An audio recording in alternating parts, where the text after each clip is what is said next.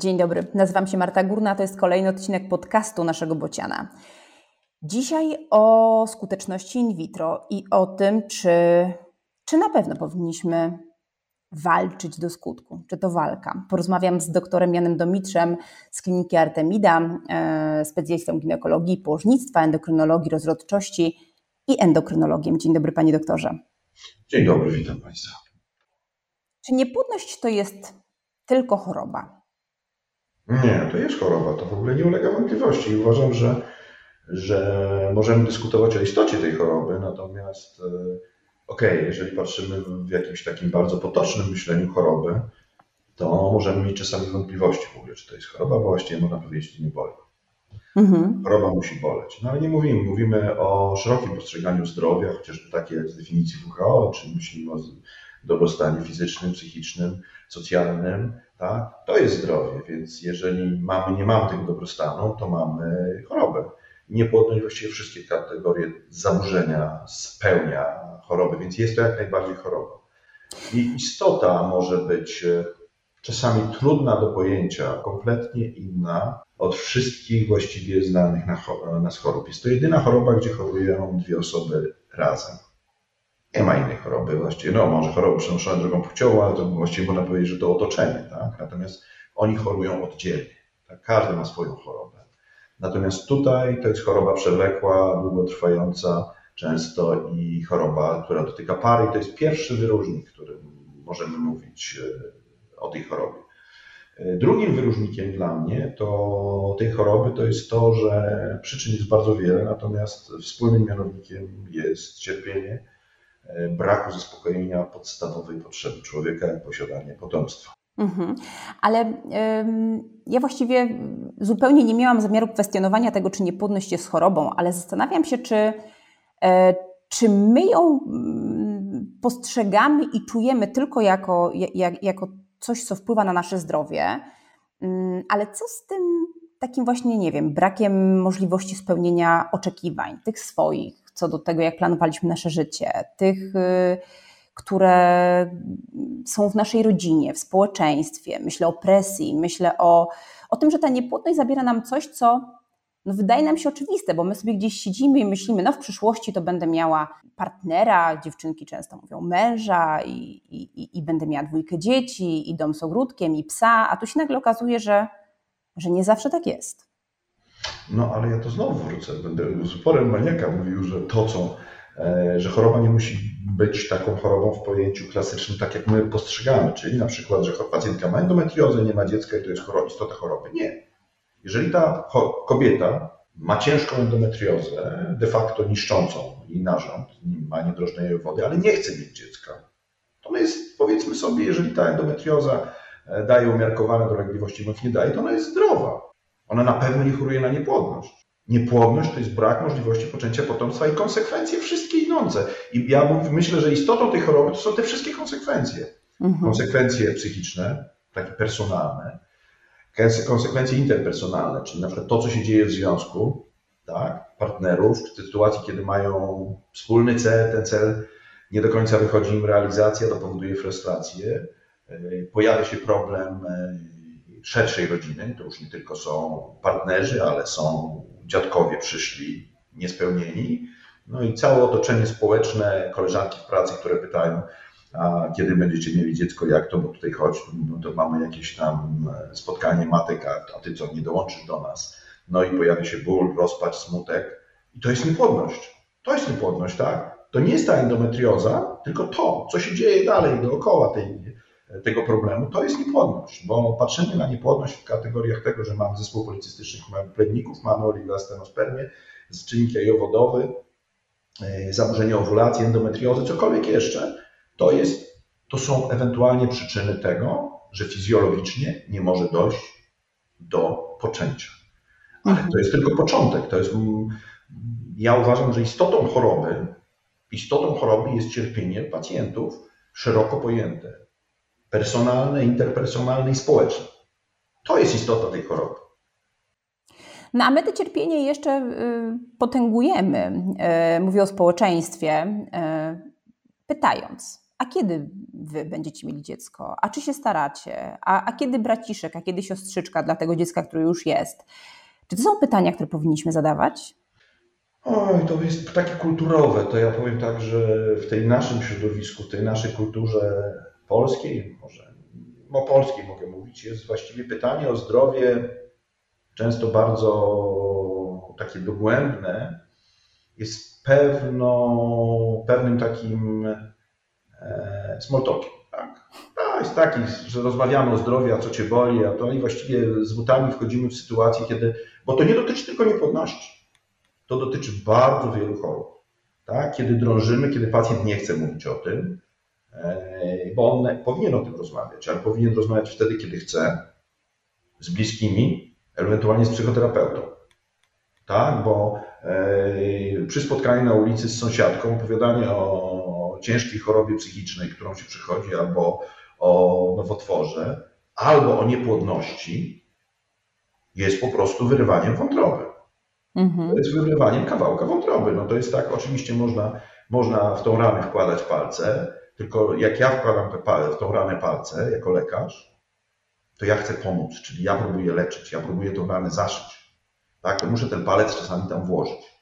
Natomiast pytanie, czy istnieje potrzeba wkładania rąk e, tam, gdzie nasza pomoc nie sięga, tak? To nie jest prawda, że zainteresowanie takie powszechne, nawet szeroko pojętej rodziny, nawet szeroko pojętej rodziny. Ja nie mówię o tym, żeby nie wspierać tych pacjentów.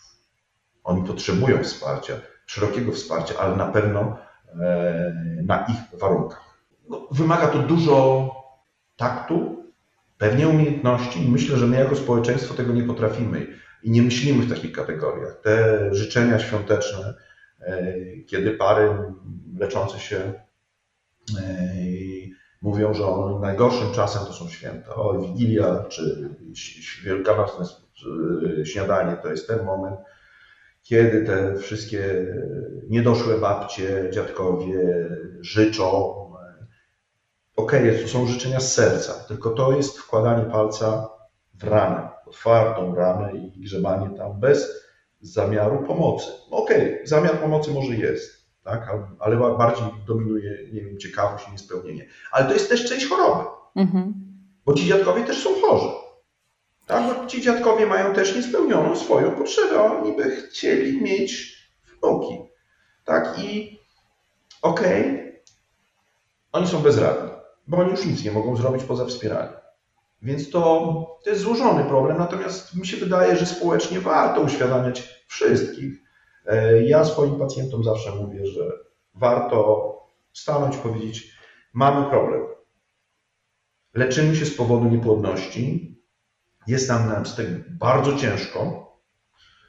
E, I nie za bardzo mamy ochotę, jeżeli tak jest, na ten temat rozmawiać, żeby powiedzieć, bo w sytuacji, kiedy mówimy, a to tam jeszcze na wakacje musimy pojechać, a to w przyszłym roku jeszcze dom dokończymy, to ten dom się wybuduje, dziecka dalej nie będzie, a i pytania kolejne będą.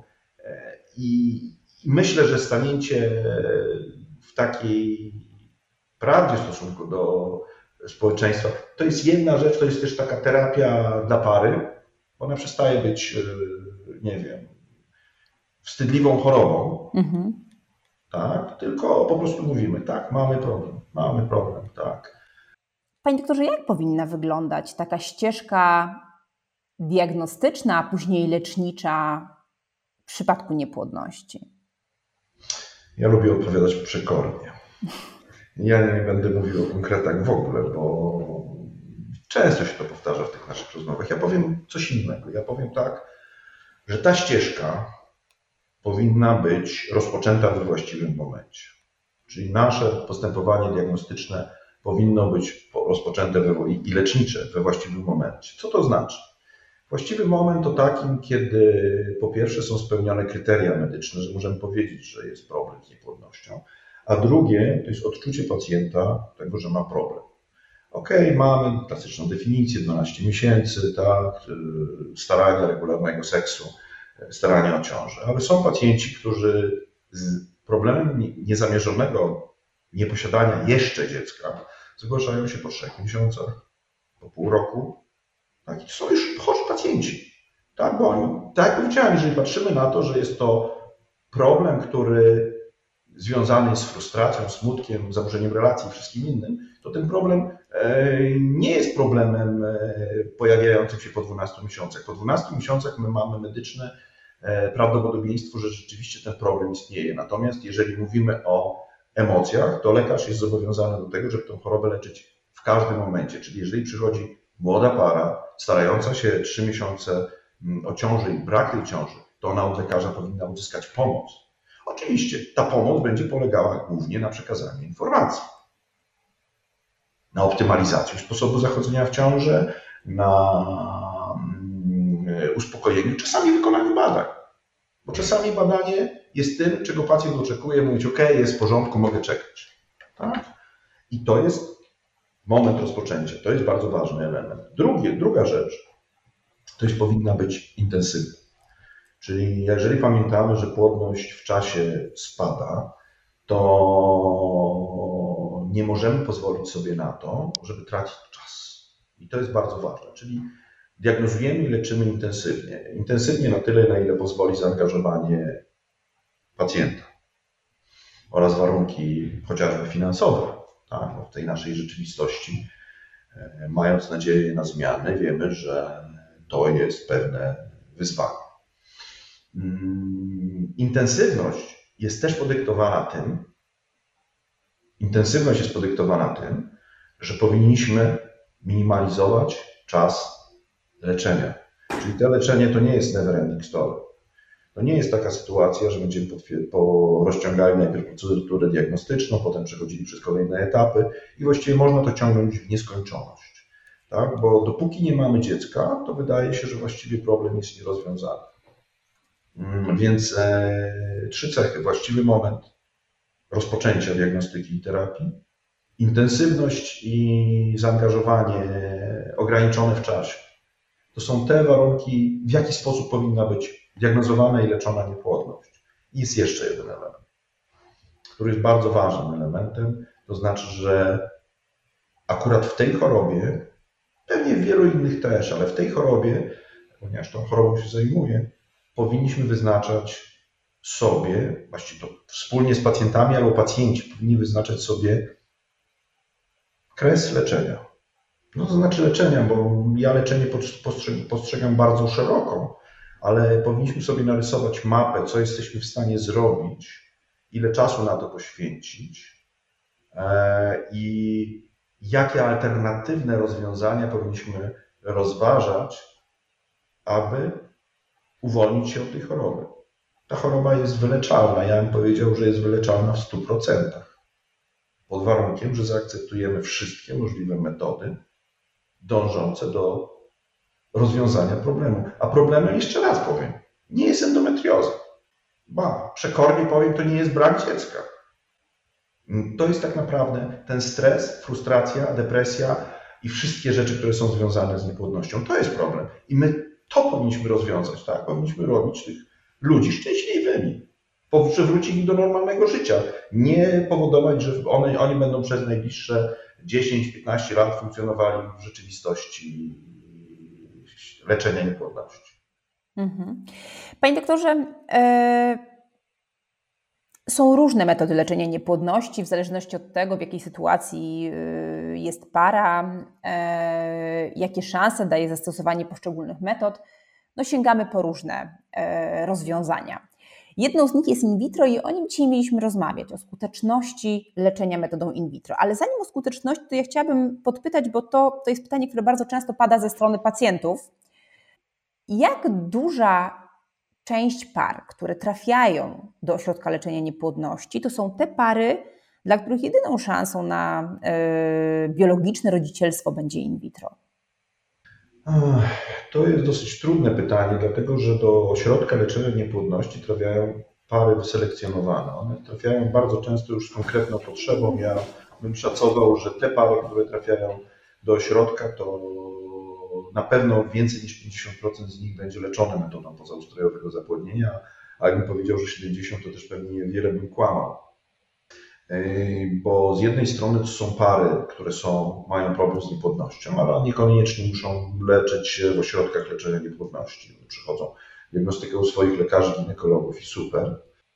Jeżeli patrzymy na populację wyjściową, czyli możemy przyjąć jakąś definicję, czyli para starająca się, spełniająca kryteria niepłodności medycznej, tak? czyli te 12 miesięcy czy 6 miesięcy w zależności od wieku, to e, szacuje się, że od 10 do 20% z tej grupy będzie musiało mieć wykonaną procedurę pozaustrojowego zapłodnienia. E, a można by wykonać to in vitro nawet w 30 bądź 40%. Dlaczego mówię można? Mm, bo metoda in vitro jest metodą leczenia niepłodności o najwyższej skuteczności. To nie ulega wątpliwości, to właściwie chyba w świecie naukowym nikt tego nie będzie podważał, czyli jest to możliwość uzyskania potomstwa w najkrótszym możliwym czasie. I wierzę, że przy właściwym systemie organizacji służby zdrowia, tym finansowania służby zdrowia, tych procedur będzie więcej po to, żeby tych pacjentów leczyć szybko, efektywnie i skutecznie. Tak? Y, w tej chwili y, nikt nie wyobraża sobie, że zawał można leczyć wlewem nitrogliceryny. A tak leczono jeszcze 20-30 lat temu. I trwało to, uruchomienie takiego pacjenta trwało miesiąc albo dłużej. Efektywność tego leczenia była też gorsza, ok, ale podstawową różnicą było te, to taką, że ten pacjent do siebie dochodził bardzo, bardzo długo i bardzo długo był chory. Obecnie po zabiegach kardiologii inwazyjnej pacjent po dwóch dniach właściwie można powiedzieć, że jest prawie zdrowy, bo tak usunięto e, problem, czyli udrożniono tętnicę wieńcową i pacjent jest zdrowy. Nasze leczenie jest dokładnie takie samo. Oczywiście, to jest jedna strona medalu. Drugą stroną medalu jest to, że metoda pozaustrojowego zapłodnienia jest metodą inwazyjną. Podobnie jak w kardiologia inwazyjna. Też jest metoda inwazyjna. Natomiast oczywiście my mamy e, w swoim mm, arsenale narzędzia, które pozwalają, które pozwalają nam leczyć zachowawczo pacjentów, wręcz dając im czas na samoistną ciążę. Bo tych samoistnych ciąż, wbrew pozorom, nie jest tak mało. Szacuje się, że w grupie pacjentów oczekujących na procedurę pozaustrojowego zapłodnienia, bądź tych, którzy leczyli się metodą pozaustrojowego zapłodnienia, a potem uzyskali e, samoistną ciążę, jest dużo, bo tak naprawdę szacuje się, że przynajmniej 10-15% przed i 10-15% po, to można powiedzieć 30% tych pacjentów sami, sami, sami zajdą w ciążę. Natomiast my nie wiemy, którzy. My nie wiemy, którzy, tak? To oczywiście można by było czekać, tylko my przedłużamy w ten sposób chorobę. Natomiast, tak jak powiedziałem, jeżeli pacjenci trafiają do ośrodka leczenia niepłodności, to ten odsetek odsetek procedur wśród naszych pacjentów jest bardzo wysoki, no ale to trafia już de facto wyselekcjonowana grupa pacjentów. Mhm. My e, żyjemy w takich okolicznościach, w których tego in vitro mm, często musimy wręcz bronić. I mm, takie deklaracje, zgodne z prawdą zresztą, że to jest najbezpieczniejsza, gruntownie przebadana i najskuteczniejsza metoda leczenia niepłodności, są na porządku dziennym. Ale mam trochę wrażenie, że przez to zapewnianie o tej największej skuteczności, to my trochę wrzucamy tych pacjentów no, w taką zakłamaną rzeczywistość, bo mi się wydaje, że no dobra, to jak już in vitro, to ja na pewno zajdę w ciążę. Czy na pewno? O, życzyłbym sobie, że skuteczność in vitro była tak, tak, tak duża, jak na przykład właśnie zabiegu kardiologii inwazyjnej. Globalnie Leczenie niepłodności w większości przypadków jest sposobem postępowania zwiększającym prawdopodobieństwo pojawienia się ciąży. Czyli chcemy zwiększyć prawdopodobieństwo na to, żeby pojawiła się ciąża. I czy będziemy indukowali owulację, czy będziemy robili inseminację, czy wykonamy procedurę pozaustrojowego zapłodnienia, w każdym wariancie spowodujemy tylko tyle, że zwiększymy prawdopodobieństwo w określonym czasie pojawienia się ciąży. Czy to 5%, czy to 10%, czy 40%, czy 50%, czy 70%. Tak? Natomiast wiadomo, że jeżeli będziemy wykonywali dużą liczbę, o dużej liczbie procedur pozaustrojowego zapłodnienia mam na myśli 6, 8, 10, to takie matematyczne wyliczenia pokazują, że z wyjściowej liczby pacjentów od 10 do 20% nie doczeka się potomstwa. Ok, być może gdybyśmy wykonali 15 procedur, to odsetek spadłby do 5%. Tak? Mm, tylko trzeba pamiętać, że procedura jest procedurą, która jest procedurą dosyć złożoną, która pociąga koszt. Ten koszt to jest koszt czasu spędzonego na leczeniu, to jest koszt y, emocji, które inwestujemy, dlatego że w wyobrażeniu pacjenta jest to, że jeżeli mamy plemię komórkę jową, a potem zarodek, to właściwie mamy dziecko. I ten koszt rozczarowania jest wielkim kosztem. I mamy jeszcze na koniec y, koszt leków, koszt procedury, czyli te wszystkie koszty finansowe. Więc e, trzeba mieć świadomość, pacjenci muszą mieć świadomość, czy muszą, nie muszą, no, dobrze by było, żeby mieli, tak? a my powinniśmy jako lekarze tych pacjentów przygotowywać do tej procedury, żeby mieli świadomość, że jest to droga. Ja zawsze tłumaczę tym pacjentom, którzy przyjeżdżają na przykład z Warszawy, że ta droga, ok, teraz już jest wyprostowana, ale jeżeli się jedzie do Lublina, to tych zakrętów po drodze jest dużo przejechanie każdego zakrętu nas przybliża do tego Lublina, do tego celu, ale to nie znaczy, że to jest koniec, tak? I że czy to elementami procedury pozaustrojowego zapłodnienia, czyli stymulacją, ile uzyskamy komórek jajowych, ok, ile uzyskamy zarodków, ok, ile uzyskamy blastocyst, ok. To jest wszystko okupione bardzo dużą nadzieją, stresem, Dlaczego to są trzy blastocysty, a nie pięć? Dlaczego to jest e, gdzieś 7 e, tylko komórek, a nie 12? A już nie mówię o jakichś innych liczbach. E, I to jest podstawowym problemem związanym z procedurą pozaustrojowego zapłodnienia. Więc pacjent musi mieć świadomość, że jest to droga, że jest to sposób leczenia. I właściwie tak jak na przykład przy inseminacjach zakładamy, że wykonanie trzech inseminacji ma sens, czyli trzy inseminacje zwiększają, dają większe prawdopodobieństwo uzyskania ciąży niż spędzenie tego czasu trzech miesięcy na naturalnym współżyciu. Wiadomo, że czwarta, piąta, szósta inseminacja właściwie ma skuteczność zbliżoną do naturalnego współżycia, więc pytanie, po co to robić? Czyli nie ma sensu. W in vitro jest trochę gorzej, dlatego że my nie mamy, każda procedura w sytuacji, kiedy nie mamy znanego defektu, na przykład genetycznego, kiedy nie mamy defektu w postaci ciężkiego uszkodzenia macicy, to właściwie każda procedura, w której mamy zarodek, to jest nowe losowanie, daje szansę na, na pozytywne zakończenie, tylko nadal jest to losowanie nadal nie wiemy, czy z tego będzie ciąża, może to być mniejsze lub większe prawdopodobieństwo. Tak, no bo to łatwo też wpaść w taką pułapkę, że skoro ta skuteczność to jest strzelam 30%, no to po trzech zabiegach in vitro to już jest 90. A to po czterech 120. A po czterech 120. To jednak trochę, trochę inaczej działa. Jak wyznaczyć ten koniec tej drogi, o którym Pan wspominał na początku? Kiedy Pan jako lekarz widzi miejsce na to, żeby, żeby wmurować ten znak stop? Znaczy, to są dwie sytuacje. Jedna to sytuacja jest po stronie lekarza i we współpracy z pacjentami, kiedy to e, zależy w dużej mierze od, od nas, kiedy powiemy pacjentom, że to jest pora, żeby zakończyć to leczenie. To jest te, ta sytuacja, kiedy rokowanie co do uzyskania ciąży jest skrajnie złe bądź jest po prostu zerowe. Prosty przykład, jeżeli mamy pacjentkę e, wchodzącą w menopauzę, czyli będącą w menopauzie. Pacjentkę, która ma, w której wielokrotne próby transferów zarodków obarczone są na przykład tym, że nie uzyskujemy pełnych rozwojów, nie uzyskujemy blastocyt, zarodki są złej jakości.